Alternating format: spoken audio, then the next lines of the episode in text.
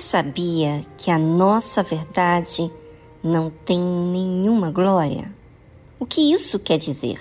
Isso quer dizer que muitos pensamentos que nós confiamos, que nós temos, não nos faz desenvolvermos como uma pessoa melhor, mas em vexame.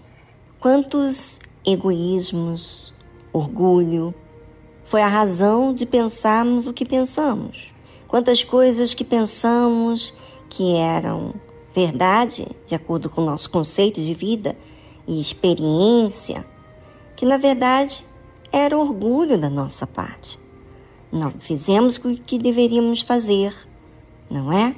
Por isso que o salmista diz assim: Não a nós, Senhor, não a nós, mas ao teu nome dá glória, por amor da tua benignidade e da tua verdade. O salmista entendeu com as suas escolhas que não havia glória, que não havia bondade da parte dele. Mas ao ver-se assim, ele viu o quanto Deus tem glória e majestade. Porque agimos de forma tão falha, mas Deus não deixa de ser benigno ou seja, ele faz o bem, mesmo com a nossa imperfeição, maldade. Quando você enxergar as suas falhas, você vai perceber o quanto Deus é paciente com você. Você vai conhecer a misericórdia, a bondade que existe em Deus. Por isso que muita gente se dispõe e despoja a sua vida, o seu futuro porque tudo que antes tinha valor passou a ser mentira, engano, perda de tempo. Mas com Deus não temos perda de tempo. Temos qualidade de vida. Desfrutamos da benignidade de Deus. Aprendemos a ver coisas simples que são o suficiente. Um dia, ouvinte, você vai entender o que é a glória de Deus. A Bíblia diz o seguinte: Por que dirão os gentios? Onde está o seu Deus? Mas o nosso Deus está nos céus. Fez tudo o que lhe agradou. Os ídolos deles são prata e ouro, obra das mãos dos homens. As pessoas estão acostumadas com ídolos que são criados pelas suas próprias mãos. Mas o Deus verdadeiro é quem nos criou. Ou seja, como assim nós criarmos algo para ser nosso Deus, se nós temos já um dono, um Deus? Deus, ele sim, fez tudo o que é agradável a ele, porque ele sabe o que é melhor para nós, suas criaturas. Mas o mundo, a sociedade, criam seus próprios ídolos, quer seja com parente, filho, marido, esposa quer seja o trabalho, dinheiro, o sucesso profissional. Mas pode ser inúmeras coisas que você pode criar como ídolo. Mas reparem, esses ídolos que você mesmo criou não conseguem falar com você aquilo que você precisa. Não enxerga aquilo que você quer. Não consegue fazer em você aquilo que está em falta. Exatamente o que a Bíblia diz. Tem boca, mas não falam. Olhos têm, mas não veem. Tem ouvidos, mas não ouvem. Narizes têm, mas não cheiram. Tem mãos, mas não apalpam. Pés têm, mas não andam. Nem som algum sai da sua garganta. Por isso que você, ouvinte, tem família, mas vive insatisfeito. Tem status, mas nunca é suficiente, porque tudo que você colocou a sua crença sempre faltou completar a sua necessidade. Você precisa do verdadeiro Deus. Olha o que acontece com todos os que fazem seus próprios deuses. A eles se tornam semelhantes os que os fazem, assim como todos os que neles confiam. Pense, ouvinte, em quem você tem esperado? Em quem ou que você tem confiado? Tem colocado a sua esperança? Bem, Pense e voltamos logo em seguida a essa trilha musical.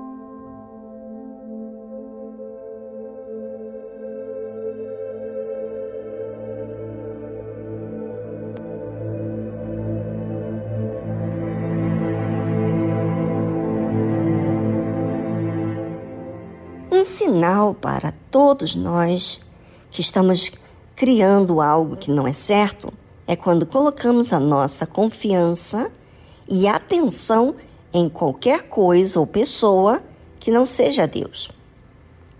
A Bíblia diz o seguinte: Israel confia no Senhor, Ele é o seu auxílio e o seu escudo. Você que crer em Deus, que é a igreja do Senhor Jesus, confie em Deus. Pois quando você não confia em Deus, na verdade você está colocando a crença em algo ou em coisa. É Deus que é o nosso auxílio. É Ele que nos formou e é Ele que sabe lidar conosco. Casa de Arão, confia no Senhor. Ele é o seu auxílio, o seu escudo. Você que é um sacerdote, um homem de Deus, um pastor, esposa de pastor, um obreiro, uma obreira, também tem que confiar em Deus e deixar Deus ser seu auxílio e escudo. A sua posição de intercedor pelo povo de Deus não é o suficiente para te excluir de crer. Você precisa confiar em Deus para que você não coloque a sua confiança em coisas ou pessoas. Deixa Deus ser o seu escudo. Se refugie nele. Vós, os que temeis ao Senhor, confiai no Senhor, ele é o seu auxílio, o seu escudo. Os que creem em Deus são cristãos, os que são sacerdotes, que intercedem pelo povo e os que temem a Deus. Todos, por mais que fizeram a sua parte algum dia, até aqui, diante de Deus, precisa continuar confiando em Deus. E confiar em Deus é deixar que Ele esteja sob controle. Não tente você controlar as coisas. É Deus que vai ser seu auxílio e escudo. Pare de colocar a sua crença em coisas e pessoas e dinheiro que vai te proteger. Não, não, não. É Deus que te protege. Todos nós somos tentados a confiar em outros deuses que nós mesmos criamos. Vamos corrigir isso e confiar em Deus. A confiança faz a gente esperar que Deus vai fazer a parte dele. E a gente tem paz. Paz porque a gente não está ansioso, porque a gente não está triste, não está angustiado. A gente tem paz porque a gente sabe que Deus é o nosso auxílio e escudo. Mas isso é uma opção, uma escolha. Quem faz é cada um de nós.